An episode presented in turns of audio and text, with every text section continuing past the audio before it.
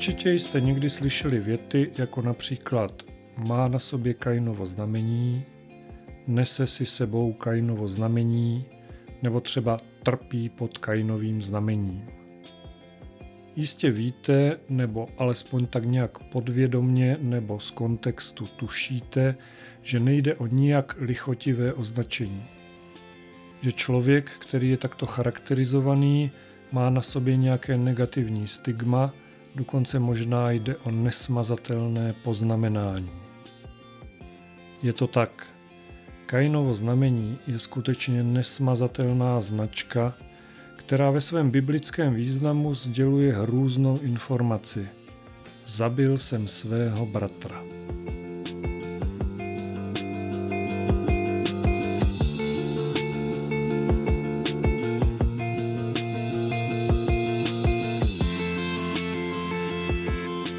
Od mikrofonu druhé epizody podcastu Biblická jména a úsloví vás opět zdraví Petr Lindner. V prvním dílu jsem se věnoval biblickým jménům Adam a Eva, druhý díl na první hříšníky navazuje, protože Kain spolu se svým bratrem Abelem byli syny Adama a Evy. Pojďme si nejprve přečíst, jak to s Kainem a Abelem bylo – Dozvíme se to ve čtvrté kapitole knihy Genesis od 1. do 15. verše. Adam se miloval se svou ženou Evou a ta počala a porodila Kaina. Tehdy řekla, získala jsem od hospodina muže. Porodila také Ábela, jeho bratra. Ábel se stal pastýřem ovcí, ale Kain obdělával půdu. Po nějaké době se stalo, že Kain přinesl hospodinu oběť z plodů země, zatímco Abel ji přinesl z prvorozených ovcí svého stáda a z jejich tuku. Hospodin našel zalíbení v Abelovi a v jeho oběti, ale v Kainovi a jeho oběti zalíbení nenašel. Kaina to rozlítilo, až se mu skřivila tvář. Hospodin tedy Kainovi řekl, proč se zlobíš? Proč máš skřivenou tvář? Co pak tě nepřijmu, když budeš jednat dobře? Když ale nebudeš jednat dobře, pak ve dveřích číhá hřích a dychtí po tobě. Ty ale máš nad ním panovat. Kain svému bratru řekl, pojďme na pole. A když byli na poli, Kain se na svého bratra Ábela vrhl a zabil ho. Kde je tvůj bratr Ábel? Zeptal se Kajna hospodin. Nevím, odpověděl. Jsem snad strážcem svého bratra? Co jsi to udělal? řekl mu Bůh. Slyš, krev tvého bratra ke mně volá ze země. Teď budeš zlořečenější než země, která otevřela ústa, aby vpila krev tvého bratra, kterou si prolil. Když budeš obdělávat zem, už ti nedá svoji sílu. Budeš na zemi tulákem a štvancem. Můj trest je větší, než lze unést, odpověděl Kain hospodinu. Pohleď, dnes mě vyháníš ze vší úrodné země a budu se před tebou muset skrývat. Budu na zemi tulákem a štvancem a kdokoliv mě najde, ten mě zabije. Hospodin mu řekl – Kdokoliv zabije Kaina, ponese sedminásobnou pomstu. Hospodin pak na Kaina vložil znamení, aby ho nikdo, kdo ho najde, nezabil. U příběhu Kainova provinění se často vedou polemiky či seriózní teologické diskuze o dvou věcech. Proč si pán Bůh místo něj oblíbil Abela a jaké vlastně bylo to Kainovo znamení? Jak vypadalo? Protože o tom se Bible nijak podrobněji nezmiňuje. Já bych s dovolením tentokrát od tak říkajíc tradiční problematiky poodstoupil a věnoval se jinému významu Kainova příběhu. O čem chci mluvit? O pekle na zemi. Peklo na zemi je možná ještě používanější pojem nežli Kainovo znamení – pokud jste dobře poslouchali biblický Kainův příběh, možná zjišťujete, že oboje spolu docela úzce souvisí. Přestože se Kain provinil smrtelným hříchem, dokonce bratrovraždou, a mimochodem byla to první smrt v dějinách lidstva, hospodin ho přesto nechal žít. Tak, jako nechal žít Adama a Evu po jejich prvním hříchu. Pán Bůh je spravedlivý, ale netouží po pomstě a po krvi. Pokud je to jenom trochu možné, odpouští a uděluje milost. Proto uvolil na Kaina v úvozovkách jenom trest v podobě vyhnanství a trvalého cejchu, podle něhož ho každý poznal a věděl, že toto je ten, který zavraždil svého bratra. Pán Bůh je svrchovaný, takže nakonec nařídil, že nikdo z lidí nesmí Kaina zabít, čili vykonat hrdelní trest za něj. Kain proto žil dál a přestože založil početnou rodinu a postavil město, byl trvale poznamenaný a byť o tom Bible nic neříká, velmi pravděpodobně nepožíval žádné úcty, byl naopak opovrhovaný, dost možná i nenáviděný. Za svůj čin sice nezemřel, ale musel žít s trvalým stigmatem svého hříchu. Prožíval peklo na zemi.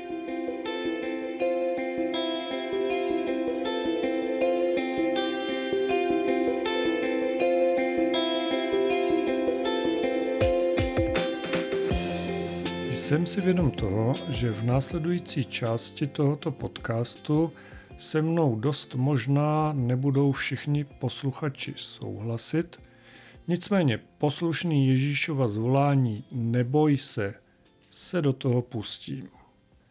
Slovo peklo, potažmo pak pojem nebe, čili celá eschatologie zabývající se posledními věcmi nebo chcete-li věcmi budoucími, asi nejvíce polarizuje křesťanství jako takové. Osobně to ve své víře, při své, abych tak řekl, uživatelské znalosti Bible a ve svém srdci vnímám takto. Jsem si jistý druhým návratem Ježíše Krista, i když samozřejmě nevím, kdy přijde. A upřímně řečeno se to ani nepokouším zjistit.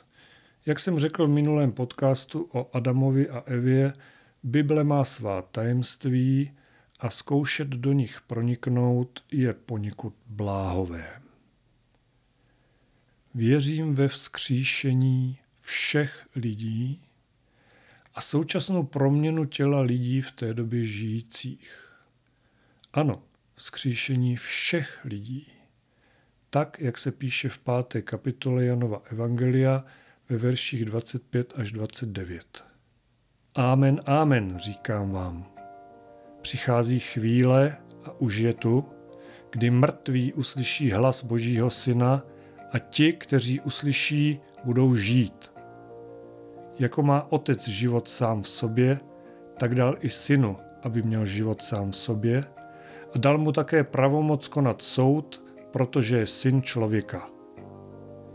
Nedivte se tomu, přichází totiž chvíle, kdy všichni, kteří jsou v hrobech, uslyší jeho hlas a výjdou.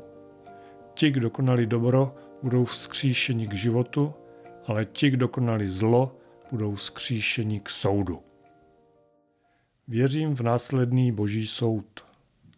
Ve 25. kapitole Matoušova Evangelia se od verše 31 dozvídáme, jak budou u soudu odděleni ovce od kozlů, čili věřící od nevěřících.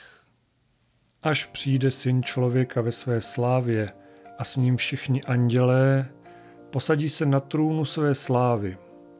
Všechny národy budou shromážděny před ním a on je oddělí jedny od druhých, jako pastýř odděluje ovce od kozlů.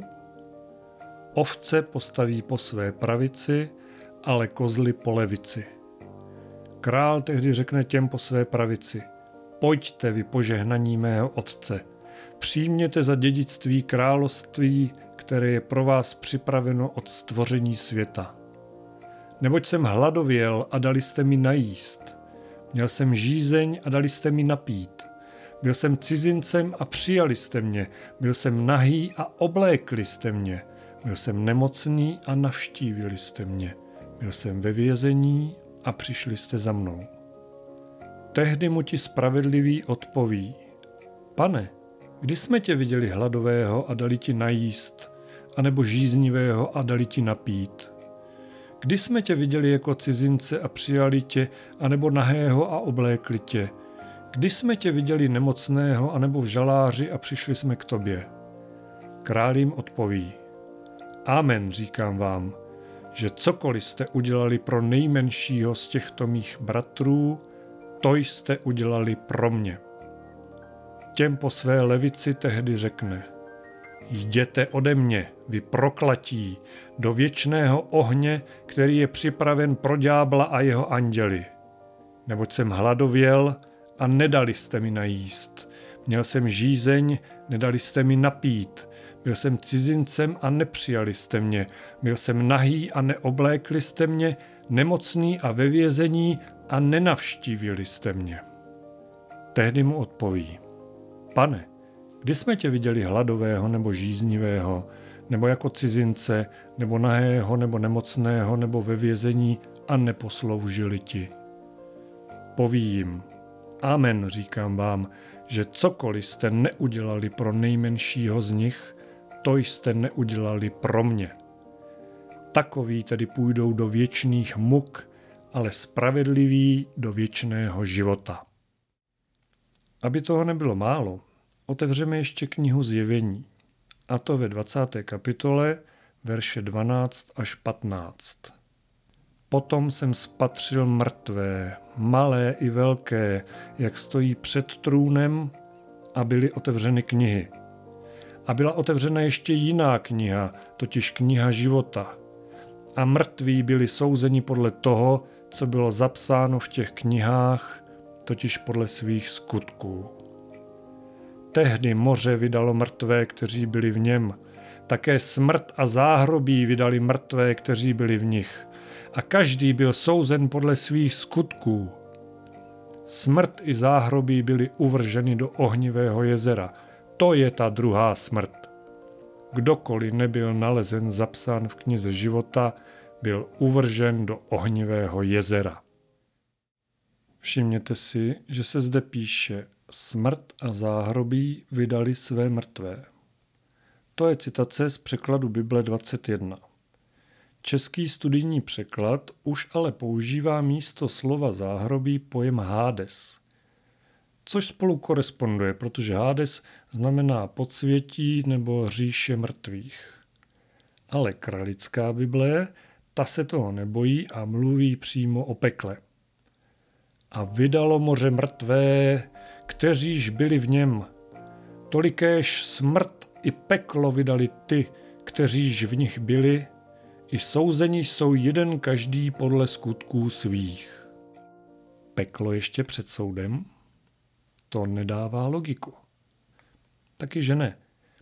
Omlouvám se, je to ode mě trochu chyták. Staročeština totiž v tomto případě, a nejenom v něm, používá slovo peklo ve významu moderních překladů, tedy ve významu záhrobí nebo říše mrtvých.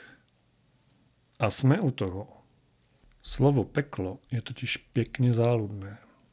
Je tajemné, hrozivé, záhadné, vyvolává bezbřehou fantazii a ještě to dobře zní. Dají se jim strašit děti i dospělí, peklo je možné pěkně zneužívat k ovládání lidí. Ale zapomeňte na středověké představy ženoucího podzemí, stejně jako pohádkové příběhy o hodných a zlých čertech. Ti, kteří budou u Ježíšova soudu postavení po jeho levici, skončí v jezeře smrti. Bude-li ohnivé, nevím.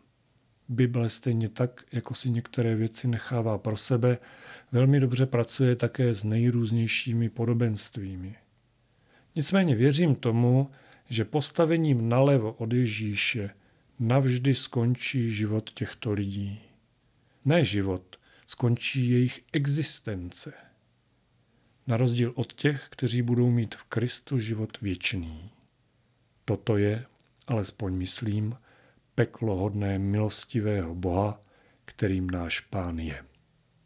A peklo na zemi? Toho je zde bohužel tolik, že bychom o něm mohli mluvit do nekonečna. Velmi trefně to popisuje americký protestantský pastor Rob Bell, kterému na konci loňského roku u nás vyšel český překlad jeho nejznámější a pro někoho kontroverzní knihy Láska vítězí. Dovolte mi přečíst asi nejdrsnější pasáž z kapitoly Zapeklité slovo, která pojednává právě o peklu z biblického pohledu, ale také o peklu na zemi. Vzpomínám na své první dojmy, když jsem v prosinci roku 2002 přiletěl do Rwandy. Jen což jsme vyjeli z letiště v Kigali, všiml jsem si u cesty jednoho chlapce. Mohlo mu být 10 nebo 11 a neměl ruku. O kousek dál stálo další dítě bez nohy. Další bylo na vozíku. Chybějící nohy, ruce, celé paže. Jen během prvních pár kilometrů jsem uviděl snad 50 teenagerů bez končetin. Průvodce mi vysvětlil, že během nedávné genocidy šlo o jeden z nejkrutějších způsobů, jak ponížit svého nepřítele. Useknout jeho malému dítěti ruku nebo nohu mačetou, aby měl i po mnoha letech neustále před očima, co se stalo. Jestli věřím na doslovné peklo? Samozřejmě. Chybějící ruce a nohy nejsou žádné metafory. Slyšeli jste někdy ženu vyprávět, co prožívala, když ji znásilnili? Umíte si představit, jaké to je, když váš muž spáchá sebevraždu a váš pětiletý syn se vás zeptá, kdy se táta vrátí domů? Zkoušeli jste vyjádřit slovy ten nepopsatelný výraz, ten prázdný, nepřítomný pohled v očích drogově závislého? Tento podcast se pomalu chýlí ke konci. Sice jsme se nedozvěděli a asi se ani nedozvíme, jak přesně vypadalo Kainovo znamení, nicméně dobře víme, co znamenalo a znamená stále. Nevíme přesně, jak bude vypadat poslední soud a trest pro ty, jejichž jméno nebude zapsané v knize života, trest, který často nazýváme efektním slovem peklo. Co ale víme, že peklo může existovat a také bohužel existuje, bez ohledu na vyznění kralického překladu Bible už zde na zemi.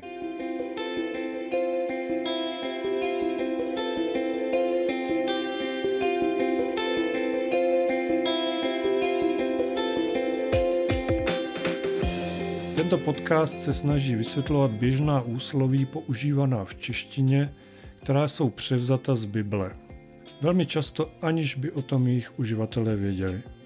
A navrh také biblická jména, vys předchozí první epizoda. Pokud se vám moje povídání líbí, budu rád, když tento podcast budete dál sledovat. Můžete ho odebírat na běžných podcastových platformách, na Spotify, Apple Podcast nebo Google Podcast. Děkuji, že jste poslouchali až do konce a budu se těšit na slyšenou u dalších dílů. Mějte se moc pěkně, buďte požehnaní a buďte s Bohem.